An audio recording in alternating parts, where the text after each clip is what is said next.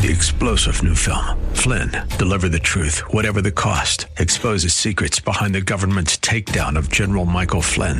Flynn knew what the intel world had been up to. He ordered the first audit of the use of contractors. This set off alarm bells. He told the truth. He was the most dangerous person for Donald Trump to hire. They had to get rid of Flynn. Flynn, deliver the truth, whatever the cost. Available now. Watch it today. Go to salemnow.com. Salemnow.com. This is Derek Buikema, pastor of Orland Park Christian Reformed Church, and I'm so glad that you've joined us today for Grounded and Growing in Christ here on AM 1160, Hope for Your Life. Each weekday at this time, we open God's Word, exploring how it changes us and brings us closer to Him. Right now, we are in a message series called The Living Church of the Living King, looking at the beautiful and glorious picture of Jesus Christ as the living one that gives our call to the church. To hear all of the messages in this series, please visit groundedandgrowingradio.com. And if you'd like to help provide financial support for this radio ministry, you can make a gift of any size at that same website, groundedandgrowingradio.com. If you're not already a part of a local church family, then I would like to invite you to visit us at Orland Park CRC this Sunday as we gather to worship the Lord and study His Word together. To find our service times and location information, just visit groundedandgrowingradio.com. And now, let's open God's Word to see what He has for us today. Please turn with me in your Bibles to Revelation chapter 4 and Revelation chapter 5. We're going to be taking a look at two entire chapters of Scripture in our time together today. Let's take a look at Revelation chapter 4 and 5 now. After this, I looked, and behold, a door standing open in heaven. And the first voice which I had heard speaking to me like a trumpet said, Come up here, and I will show you what must take place after this.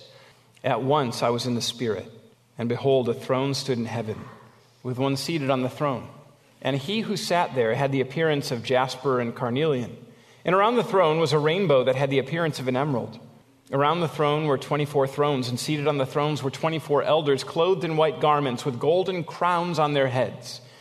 From the throne came flashes of lightning and rumblings and peals of thunder, and before the throne were burning seven torches of fire, which are the seven spirits of God.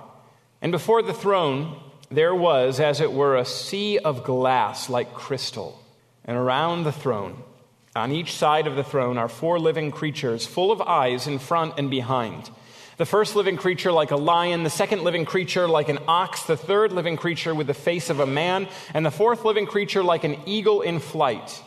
And the four living creatures, each of them with six wings, are full of eyes, all around and within, and day and night they never cease to say, Holy, holy, holy is the Lord God Almighty, who was and is and is to come. And whenever the living creatures give glory and honor and thanks to him who is seated on the throne, who lives forever and ever, the 24 elders fall down before him who is seated on the throne and worship him who lives forever and ever. They cast their crowns before the throne, saying, Worthy are you, our Lord and our God, to receive glory and honor and power. For you created all things, and by your will they existed and were created. Then I saw in the right hand of him who was seated on the throne a scroll written within and on the back, sealed with seven seals. And I saw a mighty angel proclaiming with a loud voice, Who is worthy to open the scroll and break its seals? And no one in heaven or on earth or under the earth was able to open the scroll or to look into it. And I began to weep loudly, because no one was found worthy to open the scroll or to look into it. And one of the elders said to me, Weep no more. Behold, the lion of the tribe of Judah, the root of David, has conquered so that he can open the scroll and its seven seals. And between the throne and the four living creatures and among the elders, I saw a lamb standing as though it had been slain, with seven horns and seven eyes, which are the seven spirits of God sent into all the earth. And he went and took the scroll from the right hand of him who was seated on the throne. And when he had taken the scroll, the four living creatures, and 24 elders fell down before the Lamb, each holding a harp and golden bowls full of incense, which are the prayers of the saints. And they sang a new song, saying, Worthy are you to take the scroll and to open its seals. For you were slain, and by your blood you ransomed people for God from every tribe and language and people and nation and you have made them a kingdom and priests to our God, and they shall reign on the earth. Then I looked, and I heard around the throne and the living creatures and the elders the voice of many angels, numbering myriads of myriads and thousands of thousands, saying with a loud voice, Worthy is the Lamb who was slain to receive power and wealth and wisdom and might and glory and honor and blessing. And I heard every creature in heaven and on earth and under the earth and in the sea and all that is in them saying to him who sits on the throne and to the Lamb, be blessing and honor and glory and might forever and ever. And the four living creatures said, Amen. And the elders fell down and worshiped. Revelation is notoriously confusing. It's a notoriously confusing and difficult to understand book of the Bible. The imagery in this book uh, is, is imagery that we don't fully grasp or understand. But it makes sense that the imagery in this book would um, be that which we don't understand. John was taken up into the presence of the Lord God. He was able to view the hosts of heaven, to see the throne on which the Lord God sits. And he was, uh, he was witnessing and seeing all sorts of people and events and truths that transcend human understanding. And then he was tasked with then seeking to communicate that to a particular people at a particular time how do you communicate that which transcends understanding or description? Well, you use vivid imagery. And John reports on what he sees, and he uses objects that would have been understandable for the people at this particular time. But even the use of those images don't fully communicate. Even those images can obscure the thing that's being described by John in this section of Scripture. And this makes sense that it would be difficult for the images that are contained in heaven to be communicated to us on earth. It makes sense, doesn't it? Let me try to illustrate what would be challenging about going to heaven, witnessing all of this, and then trying to communicate this to those who are on earth. Imagine if you were able to go back in time about 900 years or so to the year 1099. This is the year of the first crusade. You came there and you decided that you wanted to describe to the people there present day, 2019. Say that you wanted to describe something that you and I probably take for granted, or if we were to just mention it, people would know exactly what it is that we're talking about. Say you wanted to describe your pickup truck to somebody in the year 1099. Now, how would you do it? How would you do it? How would you communicate this to people who don't know about motorized vehicles, or about oil, or about gasoline, or about rubber, or about engines like that which are put in the car? How would you communicate it? Well, you would probably seek to use language that would make sense to make sense of the thing that you were trying to describe. Now, I've tried to do this myself, and you can tell me how I do. Say I was to go back to 1099, I was trying to describe a pickup truck to somebody that I was encountering. We spoke the same language, right? We were, that barrier was taken care of. This is how I would try to do it. In the future, there will be grand carriages as tall as a man and, and wider than they are tall and much longer than they are wide. And the reason that they're so much longer than they are wide is that there is a, a bed that is affixed to the grand carriage that makes up the back part of this vehicle. In front of it, where the uh, where the horses would be. This is where uh, a rounded area called the hood is.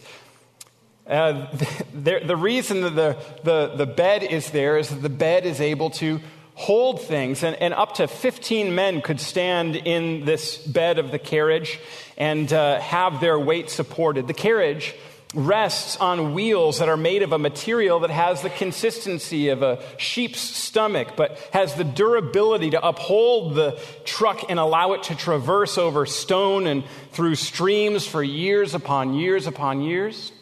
The wheels are joined together by steel, which is refined in the hottest forges and brought together in one great piece, which both connects the tires and upholds the carriage and the bed. And the vehicle is able to move itself by the power of a great block that's in the front, which contains moving parts, eight moving hammers, which never cease their moving so long as the carriage is in operation.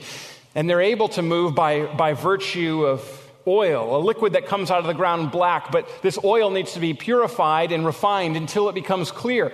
And it, it's sweet to smell, but it's bitter to the taste. And, and it's poured in the back of this grand carriage, but makes its way to the front through a system of small pipes or maybe mini aqueducts that wind like vines through the bottom of this great carriage. And despite the fact that this is a liquid, this liquid helps the, uh, the car to have a fire combust within it, but yet not be consumed by the fire. And through this liquid, which creates the combustion, the vehicle is able to move forward.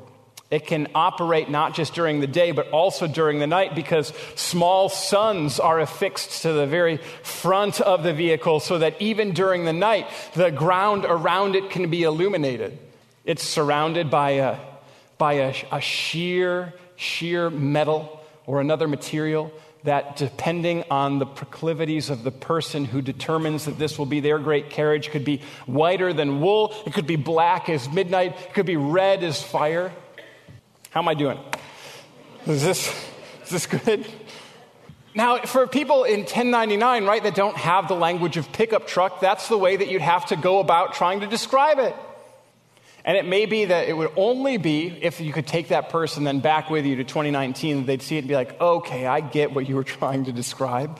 It all is clear now, now that I'm, now that I'm seeing the finished product. And with Revelation, there's some of that that's going on here.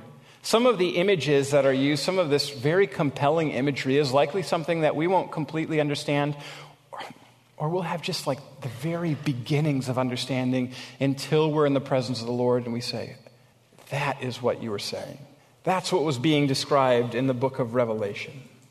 Other than that, there's just going to need to be vivid imagery to try to communicate, since that which is communicated transcends understanding, because we have not yet been in the presence of the Lord God to understand his majesty or the things signified. But Revelation is actually even more confusing to us. It's further complicated by the fact that while both the people who were originally receiving this letter and us don't understand the fullness of what is being communicated through the majesty and glory of the book of Revelation, there's the further difficulty for us that we are 2,000 years distanced from those who were originally receiving the letter. And so we need to try to understand what it is that they would understand when they would receive this, and then do the work of trying to understand the thing that's being signified. You've been listening to today's message from Pastor Derek Buikema.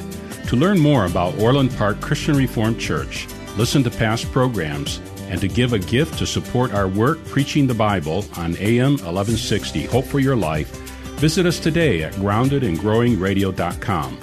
And while you're there, please sign up to download your free copy of the ebook, Answering Seven Hard Questions That Christians Ask. Again, that's groundedandgrowingradio.com. And now more from Pastor Derek in our series called The Living Church of the Living King, looking at the beautiful and glorious picture of Jesus Christ as the living one that gives our call to the church. What we're going to try to do now is seek to understand what this language would have signified to the original audience. We're going to try to see what it is that this language is telling us about. And we're going to seek to allow this knowledge to make us to be in awe of our great God and in the redemption that he provides us in Christ Jesus. And like I said, this is no easy task. This is a Christian Reformed church, and one of the great theologians of the Reformed tradition is a guy named John Calvin. And, and uh, he wrote biblical commentaries on almost every book of the Bible, with just a couple of exceptions. One being the Song of Solomon, the other being the book of Revelation. Very wise this man was not to touch these great challenging books. But because it's so challenging to understand, I need to rely very heavily on commentators that seek to spend more time than me understanding these things. And so today I'm relying heavily on D.A. Carson and his interpretation of these two chapters. And uh, he gave a series of lectures in Canada some years back. Um, and I'm going to uh, I'm following his line of interpretation and condensing some of his message, and I want to give credit where credit is due. And let me provide a word of encouragement or maybe comfort at the outset as well.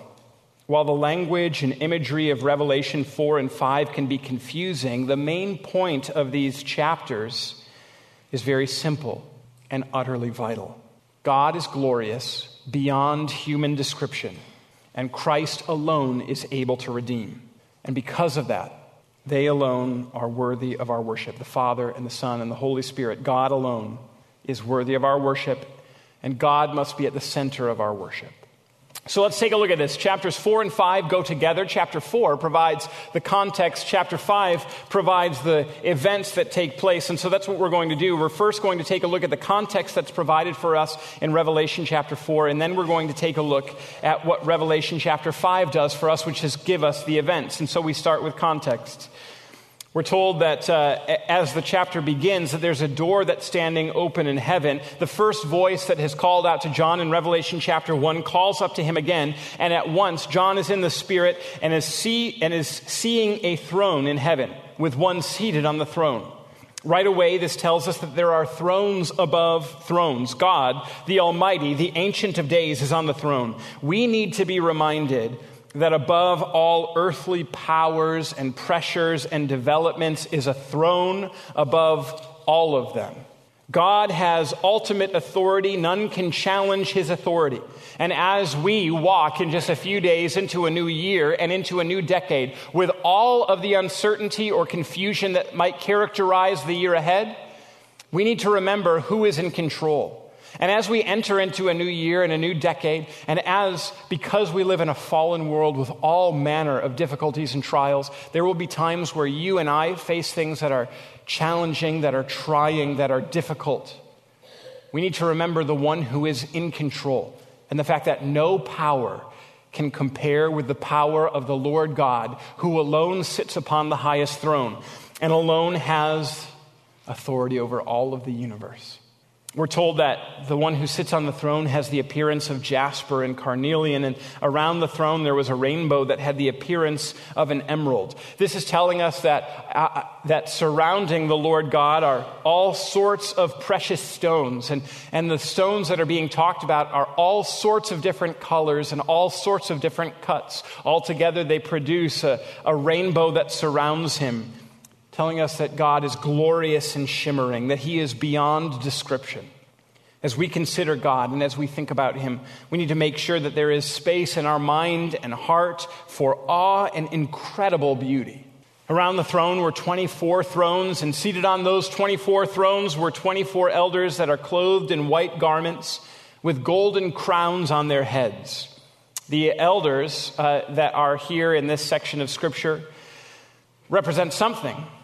Now, the thing that they're representing is the thing where there can be some disagreement among some of the people that study this.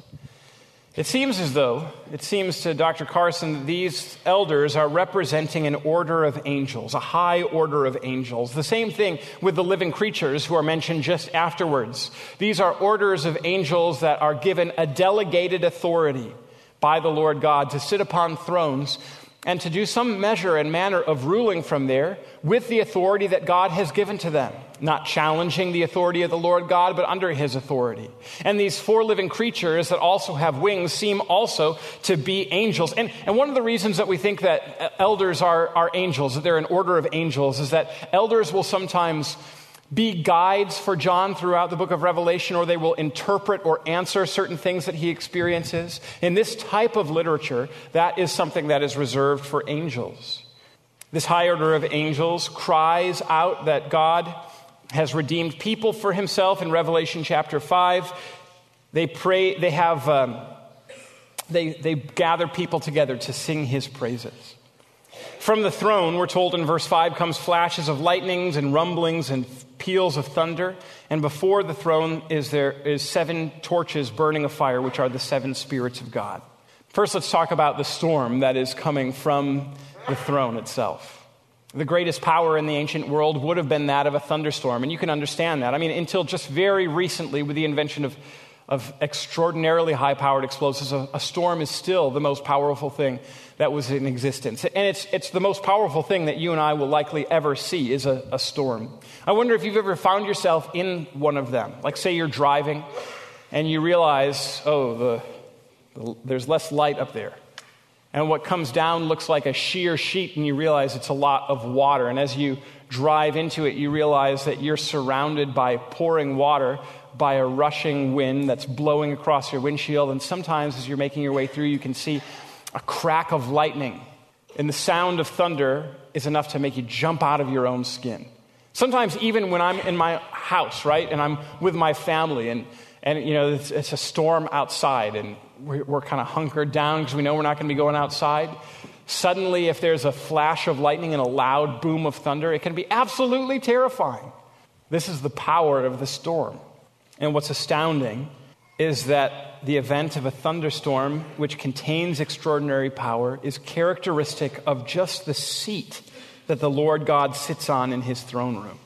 The greatest power that you and I will ever see, that's the sort of thing that the Lord God just sits upon. And the Holy Spirit is there, the seven torches of fire burning. This is the sevenfold Spirit of God. And all of this reminds us that God is not to be trifled with. This is why we don't take his name in vain. This is why we don't disrespect him, because he is utterly glorious, completely beautiful, and transcendent in power. And before the throne, there is a sea of glass like crystal. Now, what does this mean? Now, if you're like me, for most of your life, you've probably conceived of an utterly smooth sea that is right by God. Now, that would seem to be in conflict with the fact that from the throne is coming this rushing wind and thunder and lightning. And it also, it also probably doesn't make sense of the fact that in Revelation 21, when we encounter the new heavens and the new earth, we're told that the sea is no more. The sea of crystal that's here in Revelation chapter 4 isn't always going to be there.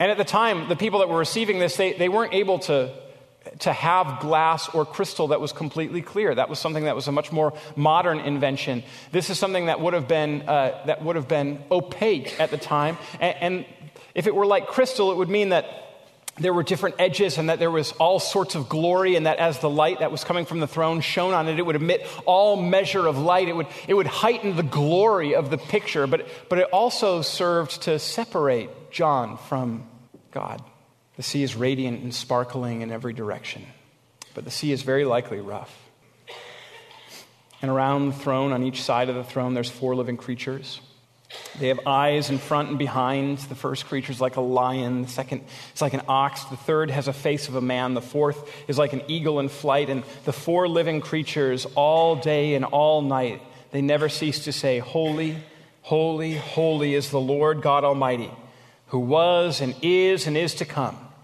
And then they declare that the Lord God is worthy. Worthy are you, our Lord and God, to receive glory and honor and power, for you created all things and by your will they existed and were created.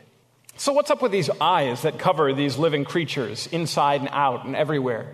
Well, eyes in this type of literature signified viewing and knowing. It shows that these are beings that are able to see and know. And it speaks to us that God knows all things. And what we see is the highest order of angelic beings orchestrating the praise of the Almighty with the delegated authority of heaven. They're saying, Holy, holy, holy. What they're doing is saying that God is other from us, that He is righteous in a way that we are not. It's a very close thing to saying that He is God, that God is God, that God always has been and God always will be. All of this provides the context for the events that then take place in Revelation chapter 5. John, having, sees, having seen all of this, sees that in the right hand of the one who is seated on the throne is a scroll, and on the scroll is written on the front and in the back. It's sealed with seven seals. And a question goes out Who is worthy to open the scroll and break its seals? At this time in the ancient world, when a document was created, if it needed to be sent somewhere else, that, that scroll would be wrapped up and the scroll would be surrounded with a sheet of papyrus, and then wax would be dipped on it right at the place where the one sheet overlapped the other and it would be sealed with the signet ring of the one who had sent the seal, or with another seal signifying that particular kingdom. And it would be sent off to the one who was supposed to receive it. And only a person of sufficient authority was able to break that seal and open the scroll and receive the message. Sometimes, if things were especially important, it would be sealed with several different dollops of wax. One emperor in Rome at this particular time, he sealed up his last will and testament with seven seals. Each one a different dollop of wax and a different seal, and a different person with a different level of authority to be able to open that seal. There was a terrible punishment for anyone that opened a seal when they did not have the authority to do so. And the, the scroll that's in the right hand of the Almighty very likely represents the redemption that the Almighty is bringing. It represents the redemptive work of the Lord God. And the opening of it would be the mediation of the redemptive work of the Father. And so this is an important scroll. And an angel, a mighty one, who's able to speak to the whole world, both those who are above the earth and under it, those who have died, into the sea, throughout all of heaven. He's able to speak loud enough for all of them to hear. He cries out, Is there anyone who's worthy to open this? But no one in heaven or on earth or under the earth was able to open the scroll or look into it. No one has the ability or authority to approach God and take the scroll. No being is found. No human, no one living, no one dead. No holy angel, no fallen demon, none can take the scroll because none of them have the requisite level of authority to take the scroll from the right hand of the one who sits on the throne and open it. You've been listening to today's message from Pastor Derek Buikema. To learn more about Orland Park Christian Reformed Church, listen to past programs, and to give a gift to support our work preaching the Bible on AM 1160 Hope for Your Life, visit us today at groundedandgrowingradio.com. And while you're there, please sign up to download your free copy of the ebook Answering Seven Hard Questions That Christians Ask. Again, that's groundedandgrowingradio.com. This is Pastor Derek Buikema, and on behalf of Orland Park Christian Reformed Church, we want to thank you for your support and partnership in proclaiming the gospel here on AM 1160 Hope for Your Life. If you're looking for a local church to call home, Orland Park Christian Reformed Church welcomes you to worship with us this Sunday. You can find all the details online at groundedandgrowingradio.com. Thanks again for joining us, and until next time, may God bless you. Three star general Michael J. Flynn, head of the Pentagon Intelligence Agency, knew all the government's dirty secrets. He was one of the most respected generals in the military. Flynn knew what the intel world had been up to, he understood its funding. He ordered the first audit of the use of contractors. This set off alarm bells. The explosive new documentary, Flynn, Deliver the Truth, Whatever the Cost, and covers the facts behind this scandal. Flynn told the truth. He was the most dangerous person for Donald Trump to hire. I find out the worst enemy that I'm going to face in my life is right here in America. They took my assessment and they wanted me to change it. And I was like, I'm not changing it. They had to get rid of Flynn. With in depth interviews, archival footage, and never before seen personal records of the man behind the headlines. I just felt like I was drowning. Flynn, deliver the truth, whatever the cost. Available now. Watch it today. Go to salemnow.com. Salemnow.com.